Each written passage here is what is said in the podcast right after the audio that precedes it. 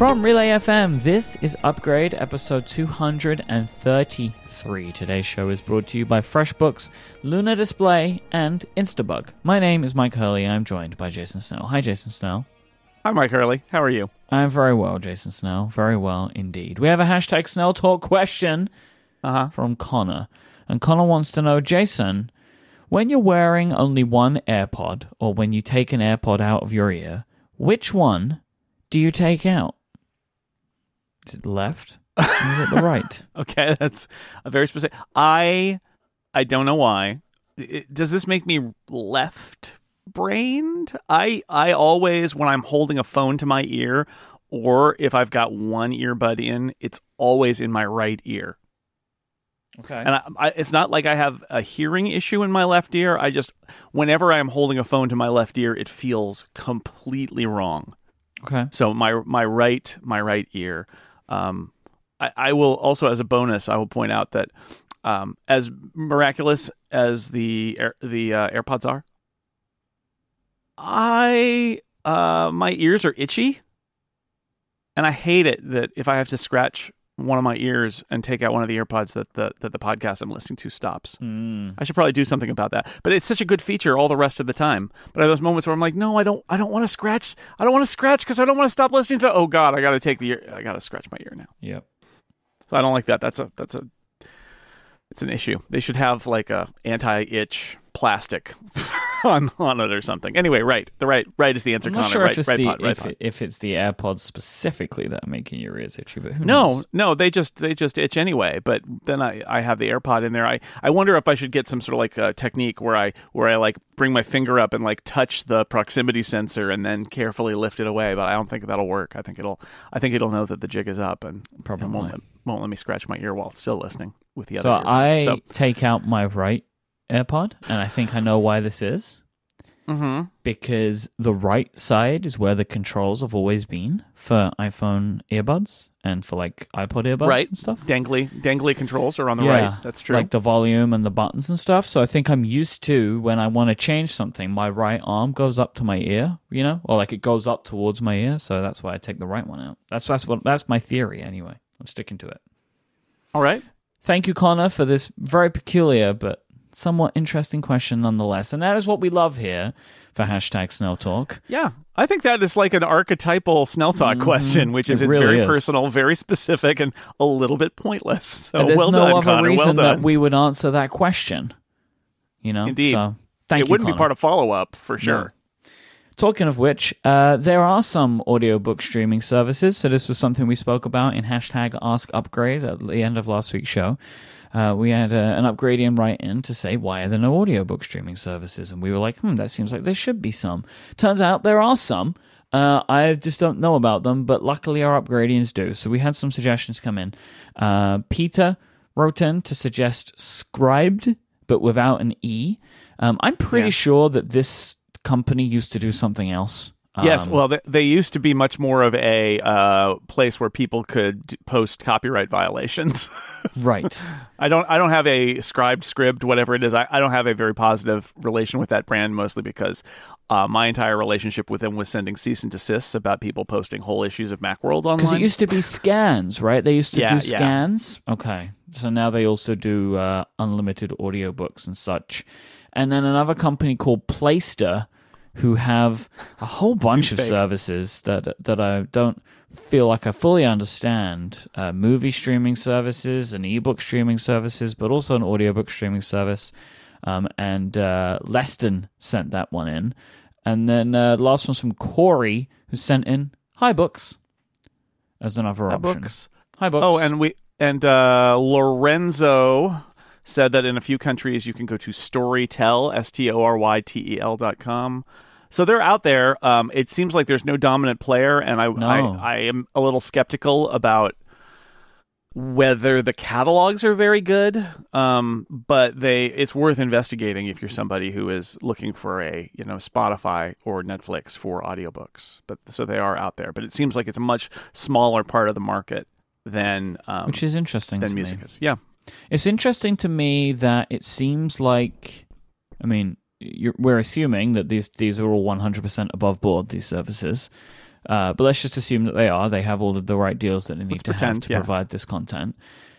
If they can exist, it's surprising that a company like an Apple or an Amazon are not doing this. That just seems like a surprise to me. If it can exist, then it's surprising to me that there are other companies that are not doing it. And I have heard that there that there is some audio content, some spoken word content on Spotify at least too, which seems weird, but like they've been put in the system Sure. even though mm-hmm. they're even though they're they're audio content, they've been put in the music system. So that if you're a Spotify user or even an Apple Music user, I don't know, search around, maybe you'll find something. But but yeah, it is a little bit weird, but I think it is the economics, like I said last week, the economics of the publishing industry that publishers are really reluctant for books and audiobooks to give up the purchase um, model to Mhm. a you know it's like we talked about with Apple News, right? It's the it's do you want to give that up for a promise of a portion of a big pot of money?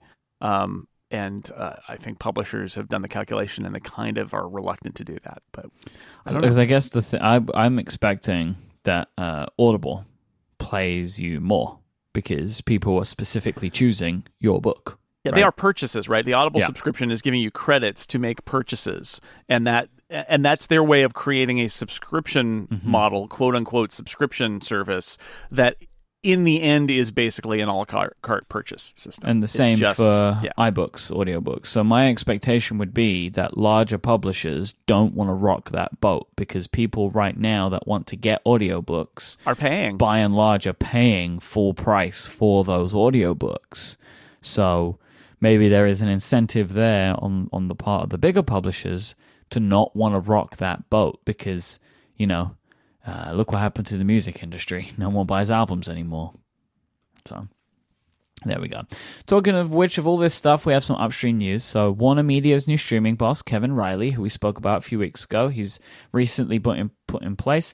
Uh, had his kind of first press junket, um, and one of the biggest headline tidbits that Reilly was talking about is saying uh, that it is not a good model to share. So he's Yeah. talking about when before he came on board, Warner Media did a deal with Netflix for $100 million to renew their Friends contract for streaming.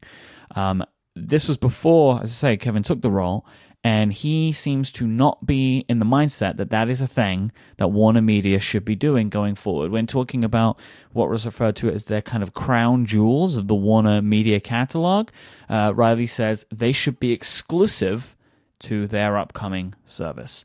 Um, they don't think this about all of their content. I think that they're taking a slightly different stance to Disney here, um, because Reilly says that he feels Warner Media has such a large portfolio that they can do some deals, but they need to be more strategic about it and not be giving away their big stuff. And Friends is obviously a very big thing for them. But I think that Friends deal was just one year, so considering Warner are not going to be starting even a beta of their service until 2020, they'll probably be able to get Friends back for it. yeah, it's it, it makes sense. This is the way video stuff is is uh panning out here is people want to at this point in the game, people want to use their content to set exclusives to force you if you want to see it, you need to pay. And yes, um this is this is like the decision CBS made with putting Star Trek on all access instead of just putting it on Netflix. They could have made more money up front putting it on Netflix worldwide instead of uh, just outside of North America. But they wanted in the U.S. they wanted to use it to build a new service, and this is what Reilly is saying here, which is why. I could make money selling Friends to Netflix, but I'd really, in the long run, it's more valuable to us as part of the content of our service to make people um, find it more appealing. Uh, I just checked. It turns out it was a multi-year deal. Nobody knows how long it is between Netflix and Warner Media So for Friends. It, it's a yeah, it's a multi-year deal. It's a non-exclusive deal, which means that the, the Warner Media service will probably launch with Friends. Yep. But there are, but it will go for a few more years. It's unclear how long. Also being on Netflix, Yeah. where Warner Media is not going to have the exclusive, but Netflix won't have the exclusive either. Yeah, but it doesn't make it a, uh, a selling point for Warner specifically. Not not not right at first, but you can see what Reilly's saying here is in the long run. Uh, this is very much like uh, like Marvel and Netflix, where you, you could see the writing on the wall Um, have I set you up for our next story right there? Yeah, you have. Uh, this was announced just before we w- we went live today on the show. Um, coming from Deadline, there will be no more seasons of Punisher or Jessica Jones. These were the last two Marvel Netflix shows Yep. that hadn't yet officially been canceled because they were still rolling out their final season. And obviously, everybody knows the jig is up because they did this even before the Jessica Jones season rolls out. They were going to, they waited for after Punisher rolled out. But um, yeah, so this is, I mean, we, we've talked about it before Marvel Netflix uh, on both sides. This is a deal that was made in a different era. And five years ago, and that era is ending, and Marvel stuff is going to go on Hulu, and it's going to go on Disney Plus, um, but it's not going to go on Netflix, and Netflix is not going to give its competitor money. It's for shows that are built on intellectual property it doesn't control. So that Yep. that that model is over, and so these shows are over. And there is, if you're a fan of those shows, it's really sad. There's probably not a big chance that they will ever come back in any form elsewhere. It's not completely impossible, but there's several years where Netflix gets to sit on them and have them be exclusive on their service. Yep, season three of Jessica Jones is coming out soon. Uh, that's going to be the last, And that's it. Both of these. Yep. apparently that one they knew enough about what was going on with all the other shows that that is um, what I've heard is that that that series ends with a um, a more with some more finality uh, in terms of storytelling because I think they they had the heads up that, that this was going to be the the end end of Marvel on Netflix. Um, going back to Warner Media, they did call out specifically that they would have some shows set within the DC universe. Um, Oh, yeah, as, yeah. as a thing for their future original content, because that's something that they have at hand, and if they do a good job of it, they can really they could really make some cool stuff.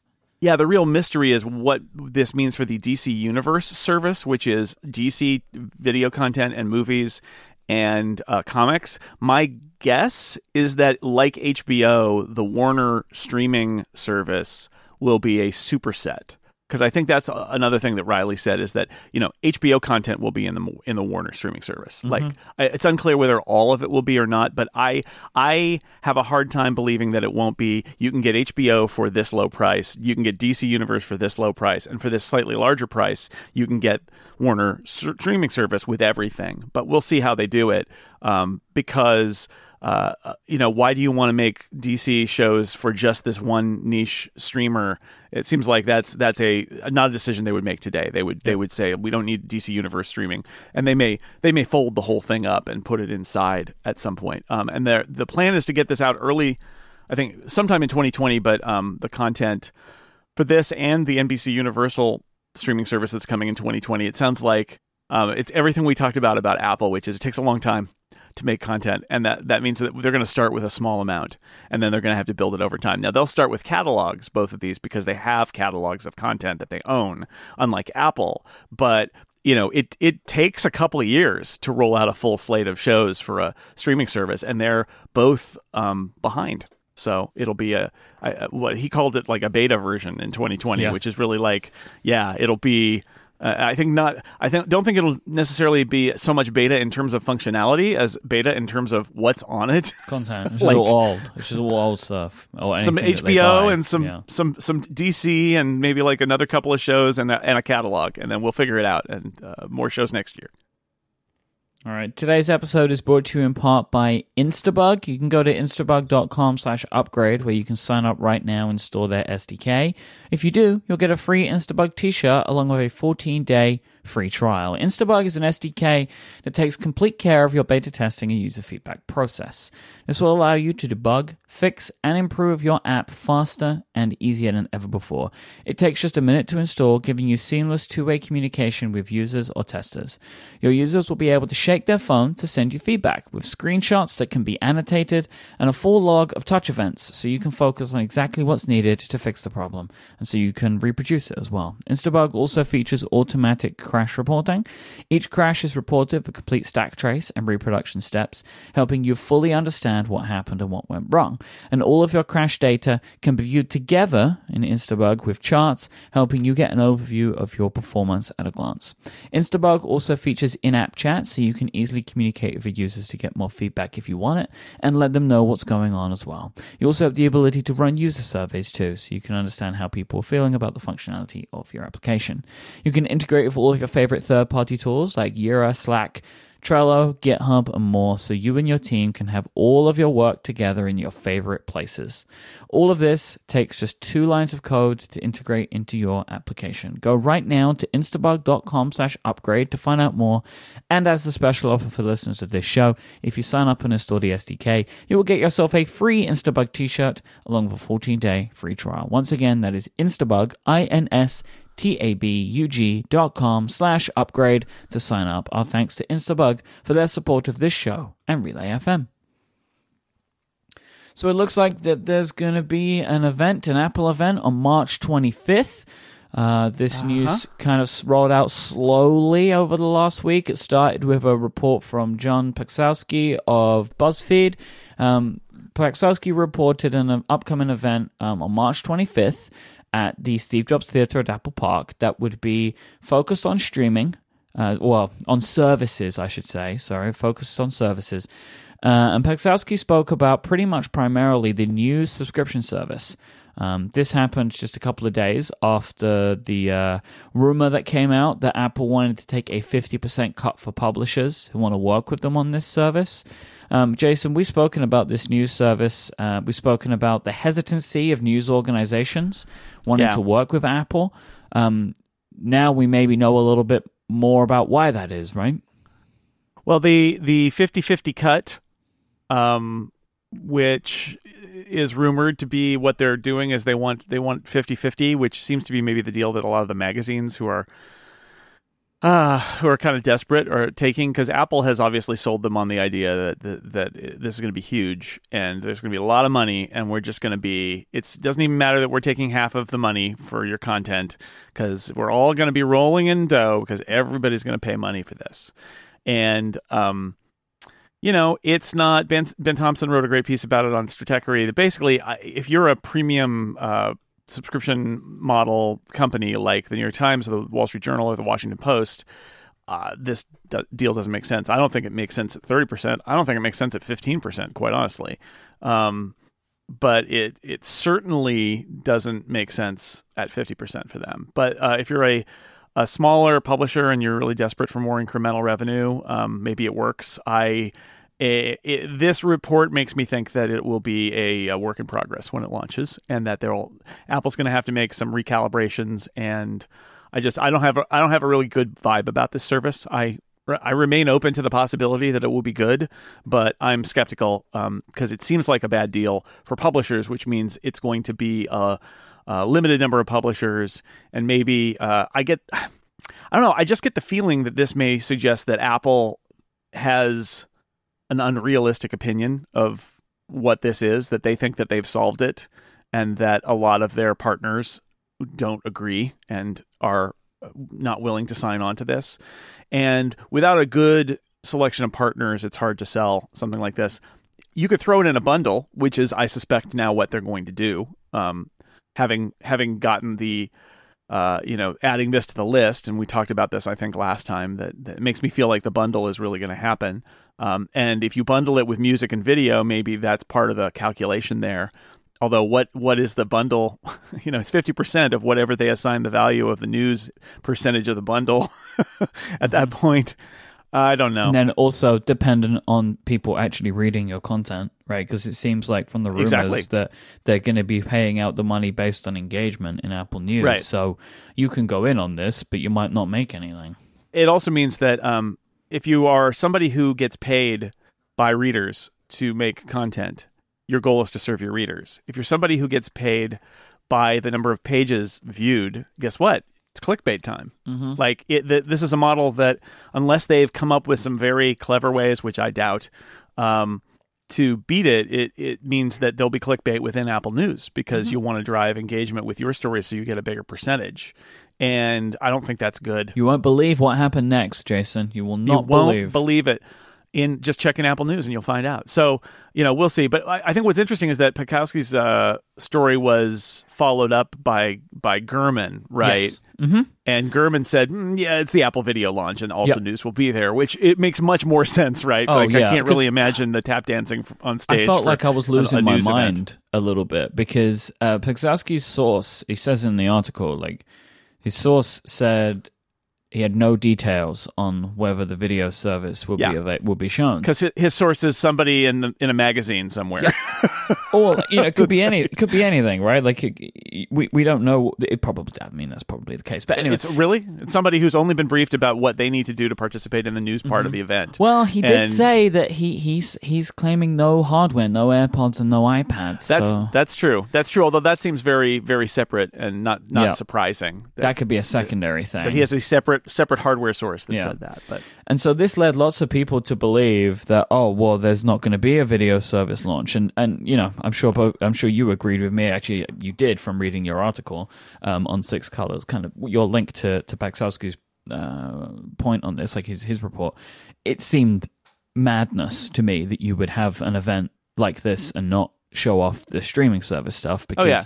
That's the crown jewel, not this weirdo magazine service, right? Like, Yeah, exactly. um, so uh, Mark Gurman and Anousha Sakoui, uh, Sakoui of Bloomberg, uh, they had a report that Apple has invited many of the stars that they are working with to this event, as we have spoken about many times in the past, because they will indeed be showing the first information of the video service. Apparently, this list includes J.J. Abrams, Jennifer Aniston, Reese Witherspoon, and Jennifer Garner.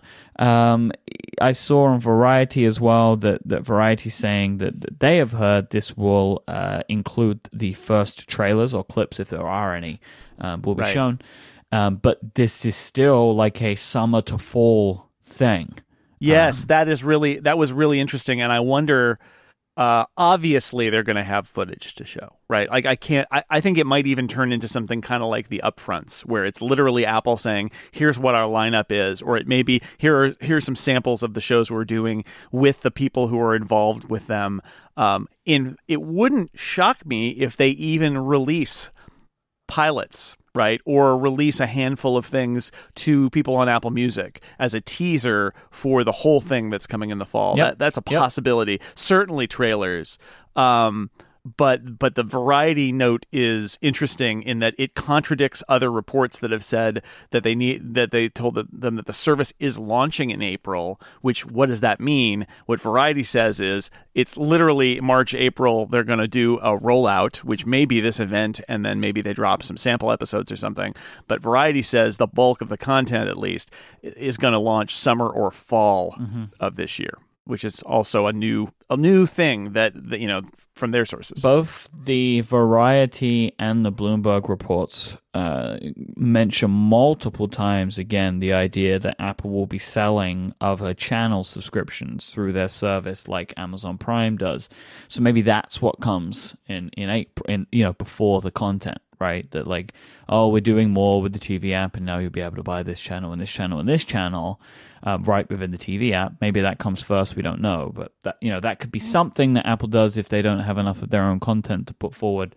Um, the news service is stated uh, slated to be shipping uh, with iOS 12.2 in the summer. Uh, maybe maybe some of this TV stuff comes with that at the same time. Who knows? This is going to be a real interesting draft. Yeah, you're right. The picks are going to be super weird, right? Like J.J. Abrams appears. almost like an existential uh existential draft of like what a like imaginary weird apple Mm-hmm. event we haven't seen before yeah absolutely i think jj abrams jj abrams is an enormous apple fan so i i think i can really see him like running up on stage and being like i just am so excited to be at an apple event kind of thing uh would not surprise me at all but yeah it, it Yeah. that's a an event like no no other Myke and so that'll be interesting Yeah, upgrade listeners. Let's see if we can do you the service that we try and- and help you out with sometimes. This is probably going to be a really boring Apple event, right? Like, there's going to be a lot of celebrities come out. Remember when Drake came out? Right, imagine that five times in a row, because that's what this one's going to be like. You know, a bunch of stars are going to come out, or directors are going to come out, and they're going to talk about their shows. Like, you're not going to get anything exciting. They're not going to sneak a one last thing new iPad in there on you. They're not doing that, right? Like, here's someone from the Wall Street Journal. Probably not the Wall Street Journal, but like, here's someone from Vogue. Here's J.J. Yep. Abrams, and here's Eddy Cue to talk about it all, right? Like, it's it's going to be re- it's going to be a bit of a slog this one, I think. So just bear that hmm. in mind. wow.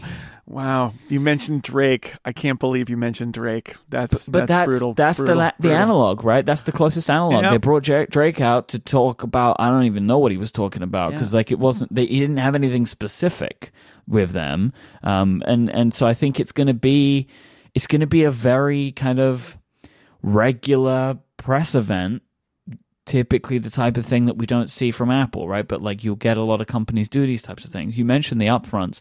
If you don't know what they are, this is when um, a bunch of uh, media agencies and advertising agencies will come together in rooms, and then the media agencies say, "Well, here's our new shows. They, they are podcast upfronts. There are there are TV upfronts. Here's our slate of content coming out this year with the proviso that you hopefully want to buy it." Yeah, the president Um, of NBC goes out on stage and lists all the shows that are coming in the fall, and say, "Now you want to buy ads on all of these," and, and yep. it's going to be like that. Yeah, And whilst they're not Apple, Apple kind of spinning it in a slightly different way and just saying like, "Hey, press, here's our new shows, and maybe you want to buy all of these," and uh, as in buy into all of these. And it's going to be a very, I reckon, a very, very, very different guest list to normal. A um, lot more entertainment journalists, right? Would would be your expectation. Um, it's going to be it's going to be an interesting one for us. I don't know if the Apple fan base at large is going to have a lot of warm words to say about this event. I feel uh, people will be sitting down to expect one thing, and they're probably going to get another. We'll see. It's just a different thing, right? And Yeah. and I, I should say, as the specter of Drake hovers over us both, uh, this is what the event should be, right? Like it's not an Apple. This is no criticism from me. Like this is one hundred percent what it has to be. Bringing the celebrities is really important. I'm still surprised that they're doing it in Cupertino and not doing it in LA. Like I, I, I felt like they'd really want to Mm. glitz it up, but maybe they feel like the the stamp of the big fancy theater uh, in Cupertino is a better way to do it. But I'm a little surprised that they didn't do this as like a you know full on Apple embraces Hollywood kind of thing. But maybe they were uncomfortable with that. I don't know. Yeah, or maybe maybe as you say, they're trying to add a bit of importance to it. Only iPhones have been introduced, right? Like at the Steve Jobs Theater, that's what it's been used for so far. Is September iPhone keynotes. I don't think it's been used for anything else. So, like, oh, look how special! Come out to our beautiful Yeah. spaceship, and we'll treat you real nice. For Oh yeah, that's and- true. That's true. They could they could treat them treat them really good. I um I guess we will all have to choose whether uh, we want to draft. J.J. Abrams comes out wearing a vintage Apple jacket. I That's think one of the options. genuinely we have to, we're going to have to think about going a little bit esoteric with this one because Mhm. Yeah. I, I don't think there's going to be a t- there's not going to be a ton of stuff, and we also know a lot more than we typically Right. would know. Um, so this this draft's going to be a really fun one to put together. I think it's gonna that'll be that'll be a lot that'll be wild. So that'll be towards the end of March. So we'll probably know here within the next two or three weeks. I reckon if this thing's if this thing is going down when the reports say it suggested it is.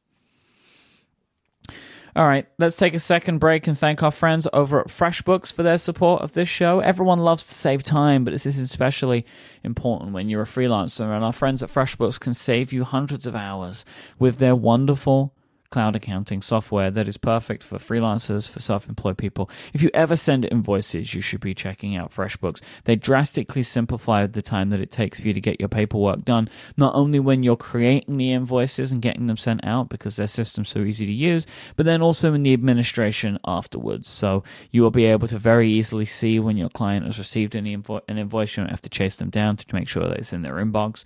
You can very quickly and easily check how late an invoice is or when it's going to be paid. That your, your, the people that you're sending it to can pay you super easily because FreshBooks integrated a bunch of different great solutions in there, including their own payment system, which is super easy to use and set up. Um, they have a projects feature, so if you want to share files and share messages with your clients or your employees or contractors that you're working with, you can do that all in FreshBooks as well. So you can have all of that stuff in the same place, saves you going from here to here to here to get everything done. FreshBooks is absolutely amazing. I use it every week to send out our invoices. We use it for all of our expenses tracking at Relay FM. Like it is a very very important part of the way that we do business. Like they are a sponsor of this show but i personally recommend them to anybody uh, that that wants this type of thing in their life that needs to be able to send invoices or track time track expenses. Like it is absolutely fantastic. If you have yet to try it out they're offering an unrestricted 30 day free trial for listeners of upgrade with no credit card required. Just go to freshbooks.com slash upgrade and enter upgrade in the how did you hear about us section and you can get that 30 day free trial. That is at freshbooks.com slash upgrade our thanks to freshbooks for their continued support of this show and relay fm friend of the show Ming Chi, Roger Kuo, as we call him, Roger, codename Roger. codename Roger. Uh, Not his Ming- actual name. We not just his actual name. Not his actual name. This this stems from, if you're a new listener, stems from a time when, for some reason, Jason randomly called Ming Chi Kuo Roger. Because I went to college with Friends, a guy. that was a it. Mm-hmm. guy, yeah, guy named Roger Quo. Yeah, I don't know. My brains are weird. What can I say? So um, dropped a just Roger. absolute, Roger. The word you're looking for is Roger. Roger. Okay, go ahead. dropped an absolute bombshell of a report uh, Yeah. on on everybody yesterday, and there's a lot of stuff here. There, it's it's kind of unclear at some points, as these things tend to be, because Kuo is is a is an analyst. Um, how much he knows, how much he is expecting, uh, but this list rings true to what I would expect to see over Apple over the next year. So let, let's go through some of this and we'll stop and talk about some parts along the way. So, some details about the current, uh, well, the current upcoming, I should say, 2019 iPhones. Uh, sizes and kind of basic specs remaining as you would expect. They're not going to change any of the sizes of the phones. They're going to keep Lightning ports. They're not going to go to USB C. Uh, the Qi charging will go bilateral, which means the iPhones can charge stuff as well as getting charged by Qi. So your AirPods, for example, if your AirPods got a wireless charging case, then you will be able to charge those with your iPhone, which I think will be a really, really wonderful feature. Um, Yeah. But I bet will make the cost of replacing that back glass even more expensive than it currently is.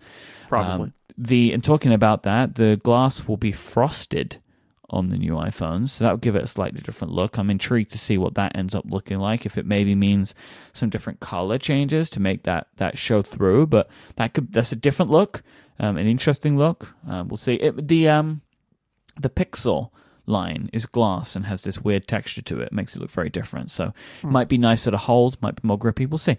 Um, upgraded Face ID, a bunch of new internals in Face ID, make, hopefully making it faster, maybe making it work from further distances. We'll see. Bigger batteries. That would be nice, wouldn't it, Jason? Just a bigger battery if you can fit them in there.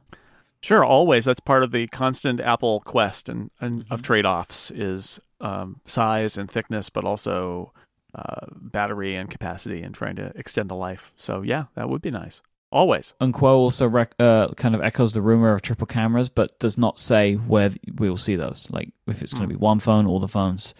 But that's kind of the the information Kuo has given us about the iPhones. This all seems pretty logical to me. I like the bilateral charging. I think maybe the most out of all of that. It's not a huge update cycle, and people will probably howl uh, constantly between now and when they're released and after they're released about the fact that iPhone sales are flat and this year's models are not going to necessarily be an enormous uh, change. It's also not surprising and not new.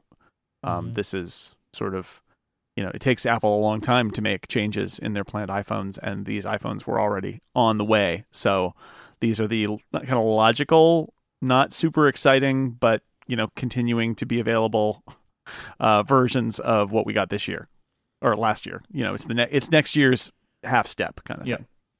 Uh, this is a surprise to me. Upgraded processors with two new iPad Pro models. That is seems strange. It seems different, right? To take the current iPad Pros, put new processors in them. Apple hasn't done that for the iPad Pro line. They've waited, right, until they've been able to make bigger changes to the to the models. Um, that would be it's interesting. I, I'm keen to understand why that would be so needed, and if that's all that there really would be for them. Yeah, um, I guess it's them treating them more like laptops. I guess. I I wonder if there's more here in terms of things they're doing for uh, new versions of iOS or something like that, Yeah. where they want to put different hardware in there. But it does seem a little bit. I mean, I'm not going to complain about a new iPad Pro model in 2019, but I, I really didn't think that they would bother doing a yearly cycle for them. So um, that was a surprise. here's something that, that like I'm trying to work. I've been trying to think through this. So the uh, smart HDR, right? That required the most recent chip, and so both you know, so the devices could do it. So there might just be some software thing that requires these new chips, and it might be a, an interesting part of the new iPhones that gets added to iOS. So maybe they decide to put it in the iPad Pros as well. I don't know, but that's the only thing I can think of if that's all they're going to do, right? That there might be something that is going to be a cool feature and they would like it to be on the iPads as well, but they need the new processors in them. Because, you know, these iPad Pros are so powerful. It's not like I don't think we're just going to need a speed bump. That seems unlikely, but again, we don't know what iOS 13 is going to bring in general. Yeah, right, right. And there may be something like that is not part of Kuo's sources that uh, are like explanations why they're doing Yep. this. But it may just be that they just decided why don't we keep cycling that processor every year as we cycle it for the iPhone and just keep them on the same page? I don't know. Sticking on the iPad train, a 10.2 inch version of the base iPad, so taking the current uh, kind of regular iPad and taking it from 9.7 inches to 10.2, so making the bezel smaller. Um, plus a new Right. iPad mini, which Kuo states of just having a new processor. Um, I expect to see the iPad mini with a with a new processor. He also mentions the the iPod Touch kind of getting the same treatment. Um, th- this feels like potentially uh, that the processors that are currently in these devices won't be supported anymore, and Yeah. if they want to keep selling them, Yep. they have to Yep, update that's them. that's that's this is the thing that um, we talked about with the MacBook Air at some point too, which is like at some point you can't keep making that thing. Like you can't, you just can't. It, it's too old, and you can't move ahead with your product line and sell a product that doesn't work with your product line. So, um, it is the uh, I, I'm fascinated by it because there's just the basic idea that um, we have to make a decision about this product that we kind of don't care about. And the easy decision is to stop selling it. But there's somebody inside Apple who's like, wait, no, don't. You've got to keep selling it for some reason. And you're like, all right, okay, fine. We'll just put another processor in it and put it back out there. Um, which is a little bit like the Mac Mini story, right? which is Mhm. like it's you you need to do something. What are you gonna do? And they're like, all right, we'll do it, and then we're gonna let it sit there again for five more years. Then the really big story, the wild story, is a 16 inch MacBook Pro. so I think the easiest thing to assume here is we're talking a 15 inch MacBook Pro with thinner bezels, right? To give it a bigger screen as opposed to a brand new form factor. Yeah, I I so what he says is it's a a redesigned. Yeah. He Yeah. says redesigned, and I take that to believe that maybe this is the first in what will be a, a series of replacements for the existing MacBook Pro line. That Yeah. this is the next uh, generation of MacBook Pro, and it's Yeah. starting with this model. Now, maybe that's wishful thinking, but that's my that's my hope. Is that that's what it is? Yeah, no, I I, agree think- with you. I think the 15 inch is a real is a real question, right? Which is we know that Apple has had success in just pushing the bezels in, right? Like to or I mean, I guess out, Out, but yeah. making them making them super thin. Mhm. And that's a trend in the laptop world in general, PC laptops as well. So when we say 16 or or I think he said 16 or 16 plus inch. yeah, somewhere between I think somewhere between 16 and 16.5 is the Yeah, kind of the, the I spot. my gut feeling is that ultimately this is the replacement for the 15 inch MacBook Pro, but what it is is um, thinner bezels and maybe a wider. Maybe the mo- the the laptop gets a little wider, but you know they will make some claim about it being thinner or lighter or better by volume or whatever it is, right? But I, I don't think what what we used to think of as the step from the 13 to the 15 to the 17, which was an enormous distance in size. I don't think that's the kind of size difference you would get from this one. That's my gut feeling is that this isn't like the new lunch tray um, 17 inch laptop that what they're trying to do is create a 15 inch model, a mega 15 inch model with more screen space without it being enormous. And that, that in the end, yeah, in the end, maybe the product line is the 16 inch MacBook Pro, a 14 inch MacBook Pro instead of uh, you know what we have now with the two 13 inch models, and then you have the 13 inch Air and the 12 inch MacBook. Maybe that's maybe that's where they're headed. I mean, that would make a lot more sense, right? That would start to differentiate the whole lineup again. Yeah. Uh, in, Well, in like- a- like the a, with a iPads, clean, right? Key number. Yeah, just like the iPads. Like the iPads, your Pro models have bigger screens and some fancier tech, and they're up at the up at the high end and those small bezels. Like it, it, it is. It starts whether it's the right story is an open question, but it starts to sound like an interesting parallel to what they've done with the iPad to differentiate them, which is they've got the technology now to really slim down those bezels and um, and use that space for screen. Mm-hmm. And uh, that and that means that they make a choice. Do I want to make the laptop smaller? Or do I want to make the screen bigger? And for a pro, given what they've talked about about the pro users on the Mac, for a pro laptop, um, why would you not on the big pro laptop why would you not give those people more screen space like they they value more screen space so um, it, it kind of follows i think it's i think it's really interesting um, since this is something that nobody has talked about before to my knowledge this is a new one um, and it opens because he says new design it really does open the question of like do we get face id uh, for once because you got to fit all those Mm. sensors into that into that smaller bezel little hatch thing. But they but the you know the iPad has it, but the iPad is thicker than the screen part screen of a MacBook. yeah. But they could, or, or could they? They could do it with a combination of, of different sensors and and uh, and machine learning. They could put that sensor. They could shoot up from uh, by the keyboard and shoot up into your face from there to look at you. I mean, I don't know. There's stuff they could do with optics and like sensors in different places. There, I, I want to be open to that. But and then the big one, of course, is they could rethink the keyboard. They could. I think they probably would. I mean, I'm intrigued to see what a fully new design.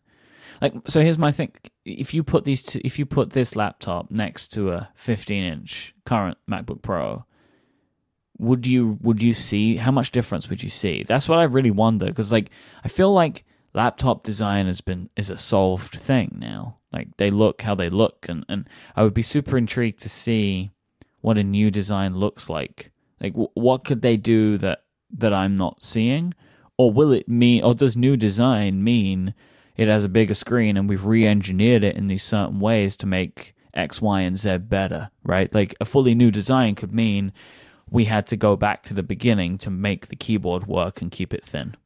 You know, Well, I it could it could. My guess is that, um, and this is just a guess, is that it'll look more like the iPad Pro, which it already kind of does, yeah, but more like that, more more uh, less rounded corners. Um, More they'll sharp try to make it thinner, again, more- but more yeah. more of those, yeah, more of those right angles and uh, and a little less of the curves. But uh, that's just a guess. That uh, again, I'm trying to place that iPad Pro parallel and think. I always feel like Apple is always striving to have their whole product line kind of work in harmony yeah. and it doesn't uh, because that's it's very very very hard to do that and like the iphone for example he doesn't say in this the iphones are going to look different and they're going to look more like the ipad pro which is something people have, have commented on is like those ipad pros look great what if the iphone looked like that and uh, you know Kuo says no.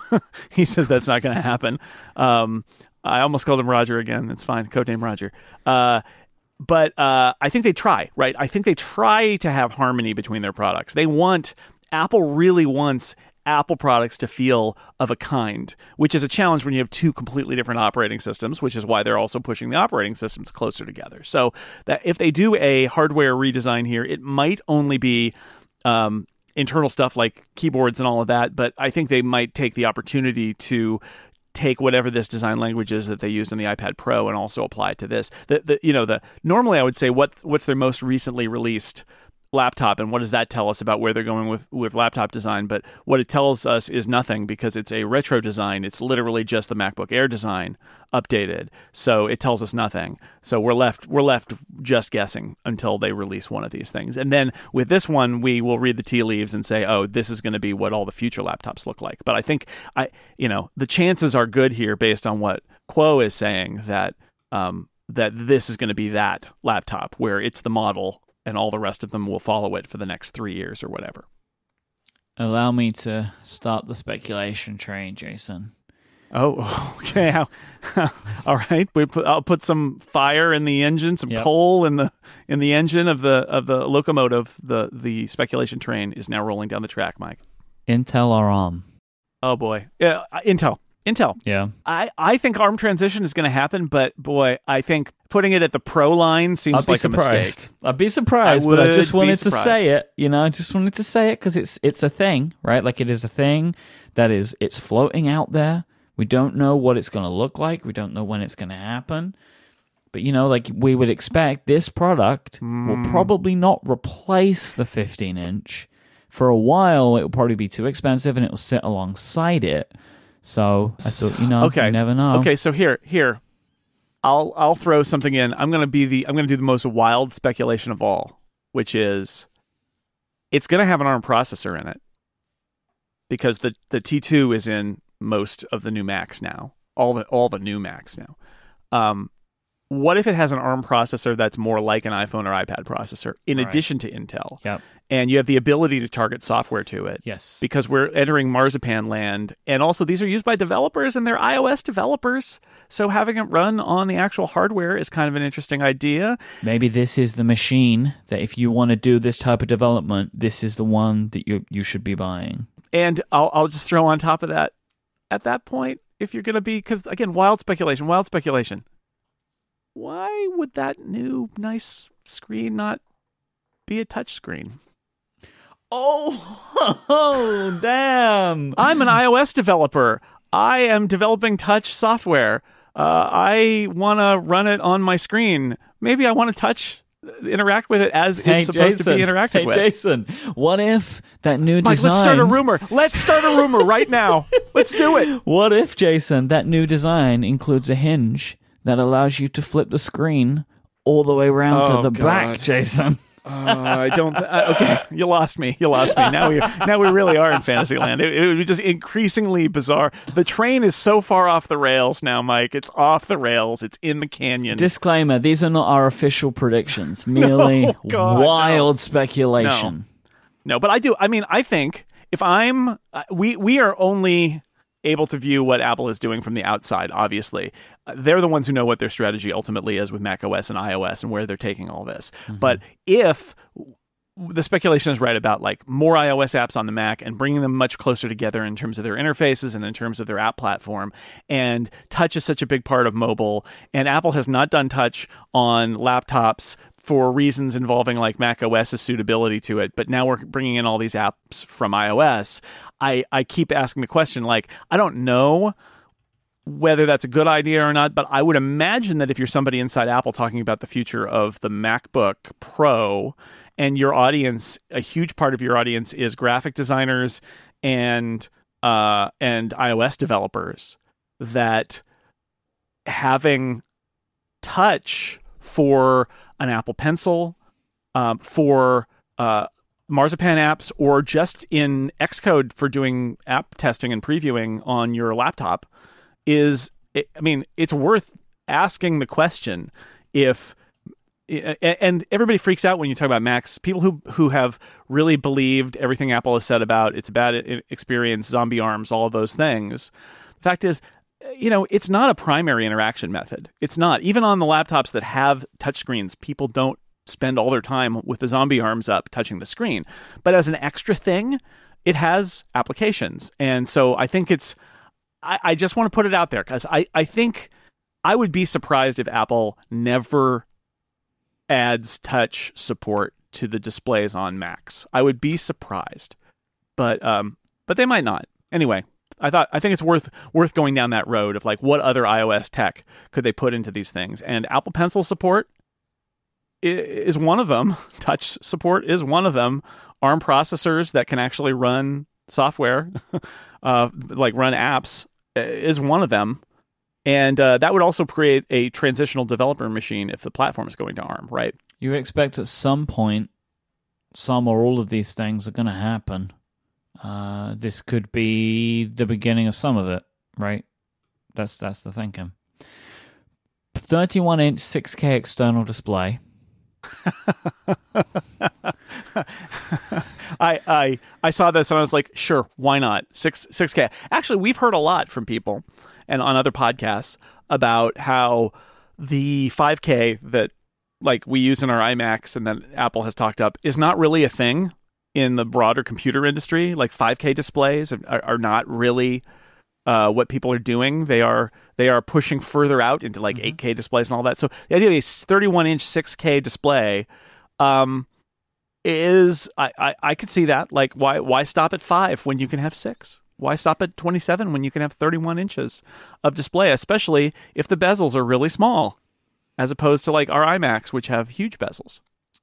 I mean, it's quite a jump from we don't make monitors anymore, isn't it? we don't make them anymore. Oh, by the way, here's a 31 inch 6K. Here's the best monitor of all time. Yeah. Mm-hmm. Mini LED backlight design. I don't know what that means. I'm going to wait for John Siracusa to tell me in a bit more detail. Yeah. detail. It's a different kind of LED backlighting that's supposed to be better. That's that seems to be what it is. So With I don't know. quote outstanding picture quality. Of course, of course. I'm sure it will have all the colors. It will literally run the gamut. Ha!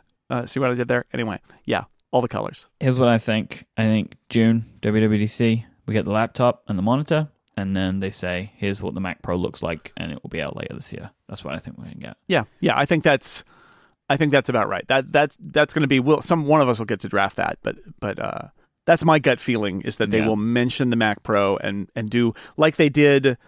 Uh, with the iMac Pro, they will And unveil the it. The, the trash can. They did. They did it for both of them. Oh yeah, yeah. So you you can see it, hmm and then it'll be available later.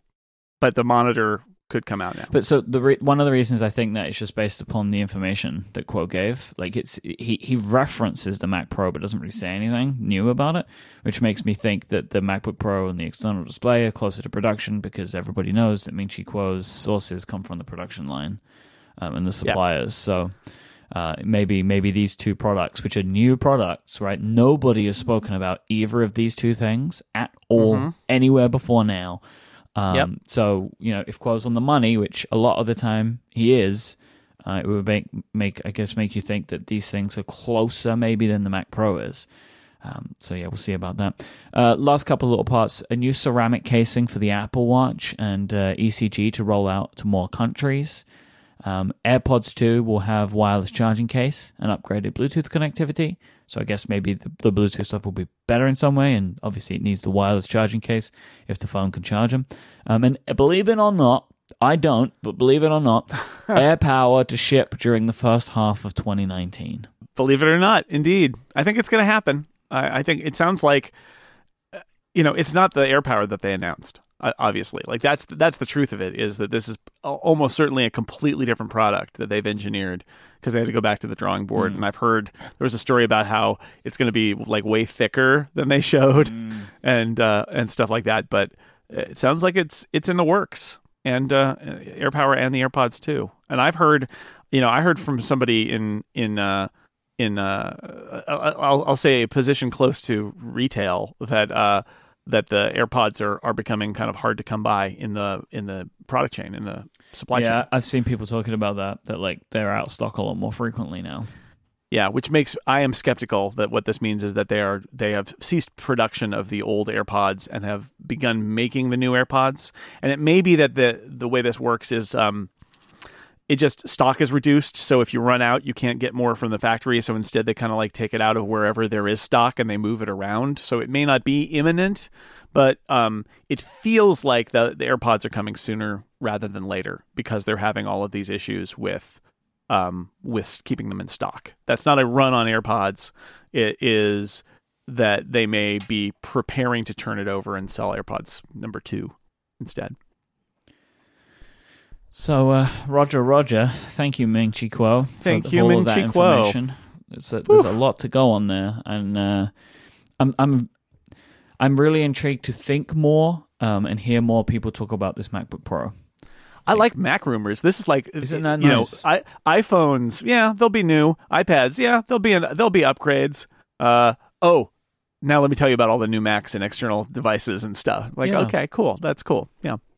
I am still most interested though in learning more about the Mac Pro. I think that that is the, Sure. the most likely product in my future.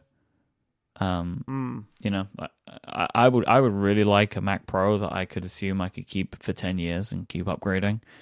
Uh, that that's that's what I I'm I'm I'm on my uh, 2015 Retina iMac at the moment. No desire to change it. This machine is brilliant. Like I, I- don't feel the requirement to get an i uh, uh, iMac Pro.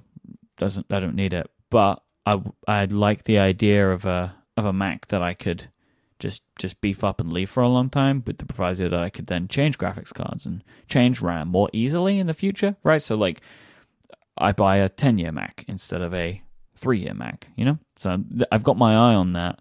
Uh, but it might be more than I need. Probably is more than I need, but we won't know until we see it. Yeah, yeah, this year, this year, this year. All right, today's episode is also brought to you by Luna Display. Our friends over at Luna Display are helping many of us, and hopefully helping some of you, and can help some of you save money and improve your workflow. We're talking about these external displays, right? Everybody loves displays. Your iPad has a great display, a beautiful Retina display.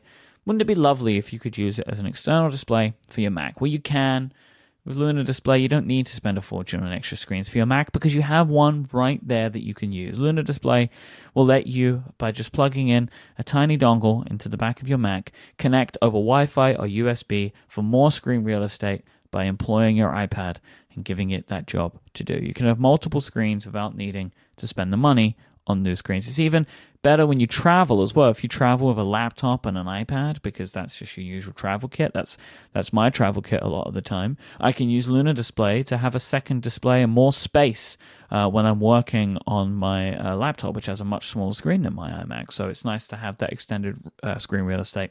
Or you can do like what I do. You know, I have a Mac Mini sitting here, uh, and I use Luna Display to connect to my Mac Mini. My Mac Mini runs without a display attached to it, and I can have uh, Mac OS as like an app on my iPad, which is a wonderful experience for me that I enjoy greatly, and it allows me to to easily tackle some of the things that the iPad falls down on.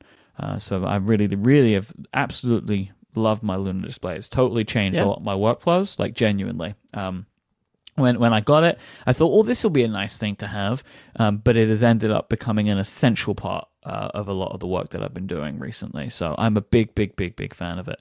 Um, don't just take my word for it. TechCrunch, for example, said that the visual fidelity is frankly stunning, which it is. They actually just made it better. They they did some upgrades to their engine recently. Um, it's and they've made it even better than ever before. It runs so much smoother. Uh, yeah, just trust me. Go get one of these things. Go to lunadisplay.com, L U N A D I S P L A Y.com, and enter the promo code upgrade at checkout, and you'll get 10% off a Luna display. So that is lunadisplay.com, promo code upgrade at checkout um, it is handy, it's smart, and it will save you money on extra screens.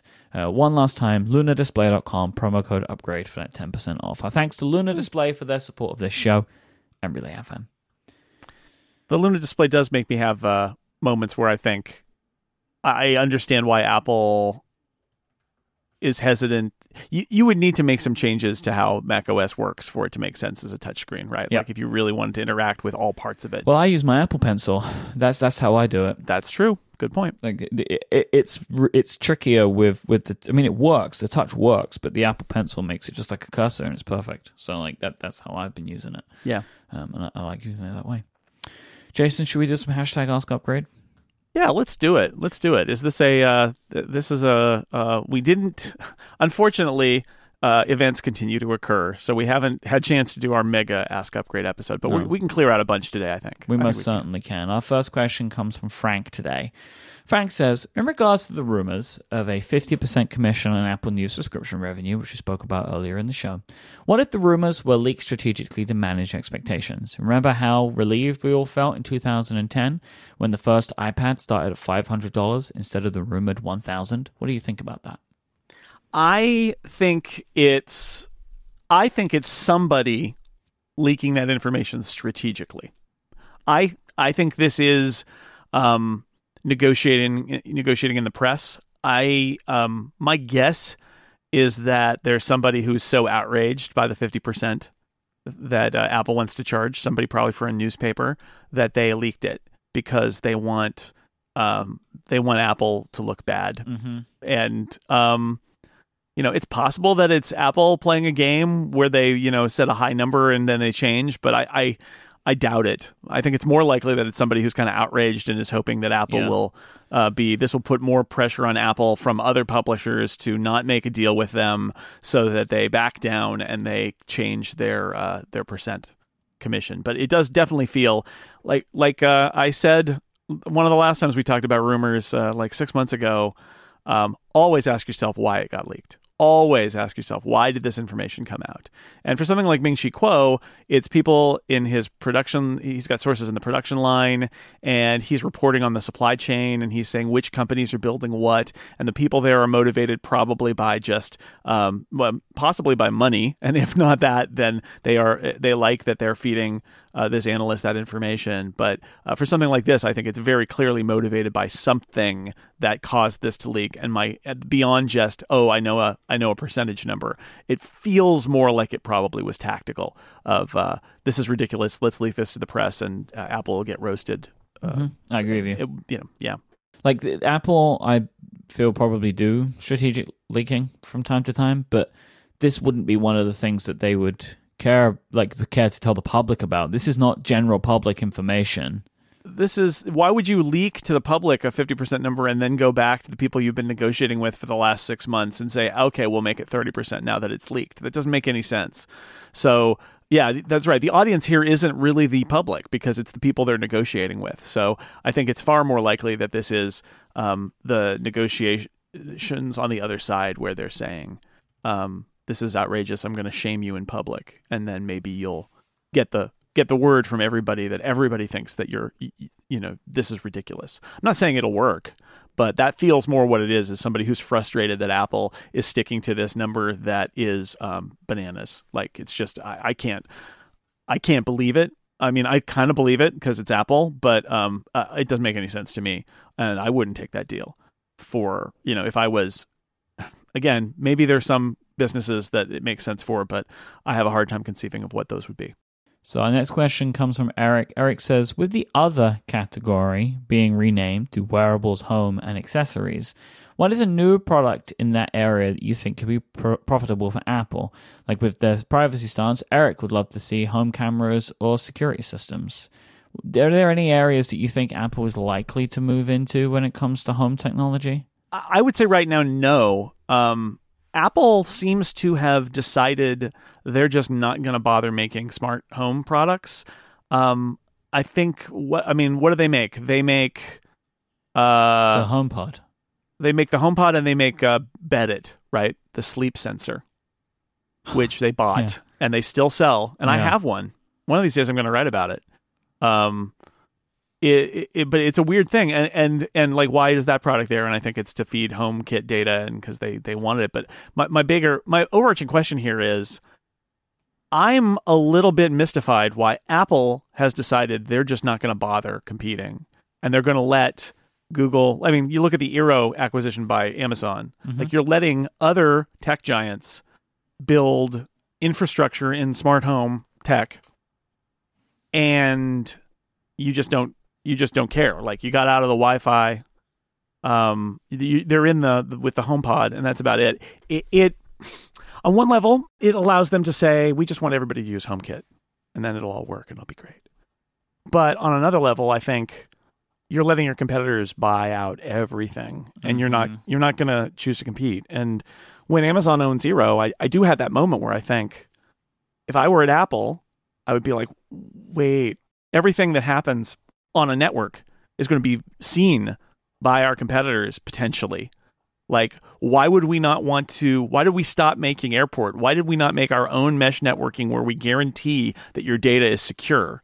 We live in an era where our competitors are uh, it, the people who are using Wi-Fi are often using it from either their cable company or they're using it from like Google or Amazon now. Why would we not want to do it? But they obviously made a decision. They could reverse themselves. They've done it in the past to just say, no, we're not gonna we're not gonna bother unless it can be an enormous hit or as an accessory to one of our enormous hits. We're just gonna walk away.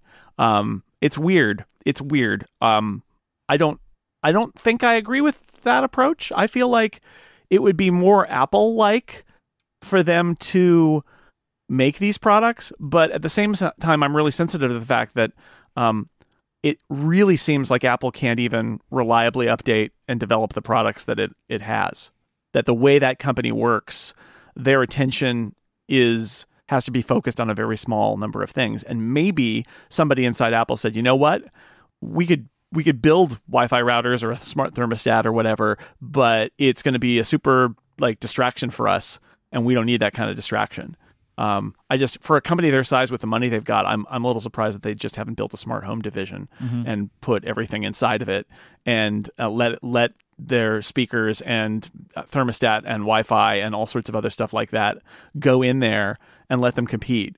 But um, but it is possible that they've just decided philosophically they'd rather get everybody to use HomeKit and then you can use anybody's stuff with Apple stuff. The the, the Wi-Fi is the one that gets me though, that because that like Eero being bought really made me think, hmm, hmm, Apple, maybe you should have not punted on on Wi-Fi after all. because it's a market, right? It's a market. People want the products. It's a, it's right, a and you, and and that and your competitors are are the, among the leading manufacturers of that stuff. It was reported over the weekend by CNBC um, that Apple hired a guy by the name Sam Jadallah, who used to work at Microsoft, then started a company called Otto, which ended up not working out. Um, it was like a, a smart lock. And CNBC is reporting that Jadala is going to be revamping the smart home business, whatever Hmm. that means. Could be new, could be Apple branded products, could be different stuff for HomeKit. We don't know, but they did hire somebody who has experience making smart home hardware. Interesting. So, Interesting. we'll well, if I, I, I, um, I don't know the details of all of Apple's business and, and their and their culture on the inside, but I will say it feels like a missed opportunity for Apple not to play in some of these smart home spaces and not to have maybe bought up some of these smart home companies that are now going to be guided by their you know competitors in uh, among giant tech companies. Aaron asks, I have a mid 2011 iMac and I'm considering a new Mac Mini. My understanding is that with the right adapters, I can use target display mode to just display the Mini to the iMac. Is this a viable long term solution or should I buy a new monitor? I I mean it depends on your feelings about Retina is what it comes down to to me, which is if you've got an iMac that supports target display, it's not a Retina iMac. Um, which means you've got an iMac running in target display mode um, with a new Mac Mini that's capable of Retina, and the iMac can't display Retina, and so you're going to get, uh, you know, a nice picture, but it's going to be a low resolution picture. I don't consider that a long term solution, but maybe you don't care. I would buy a new monitor because at this point, I I don't want to use a Mac without a Retina display. But um, but if you want to save money and don't care about Retina, then it's viable. I think I have not used an iMac in target display mode for any length of time at all, so I can't say just how annoying it would be over time to have to be putting it in target display mode and all of that because it is a computer and you have to put it in target display mode. But um, so I would say in the end, I, I'm I'm skeptical of its ability to be a long term solution.